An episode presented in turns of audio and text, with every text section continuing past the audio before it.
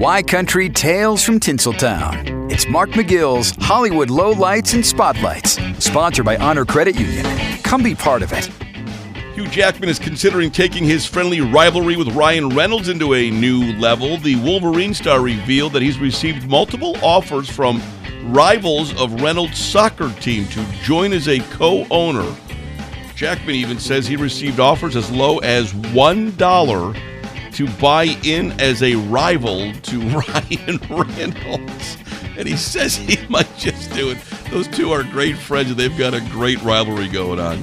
Speaking of Ryan Reynolds, he is set to star in and produce Boy Band. Ryan Reynolds delving into the comedic possibilities of the world of boy bands with a new movie called Boy Band.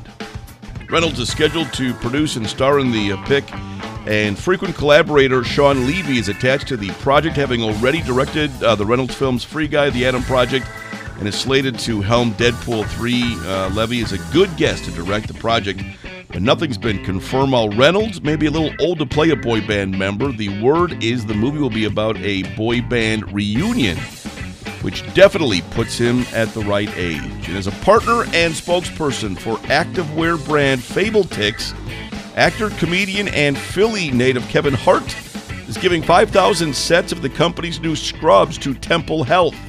Fabletics says their new line of medical apparel is the world's first activewear scrubs, which was designed with feedback from healthcare workers and symbolizes their gratitude for their work. The line of medical apparel was just released this week, and Fabletics plans to give away 25,000 sets of the scrubs to medical professionals across the country. Mark McGill's Hollywood Lowlights and Spotlights, sponsored by Honor Credit Union. Come be part of it on Southwest Michigan's Country, 97.5 Y Country.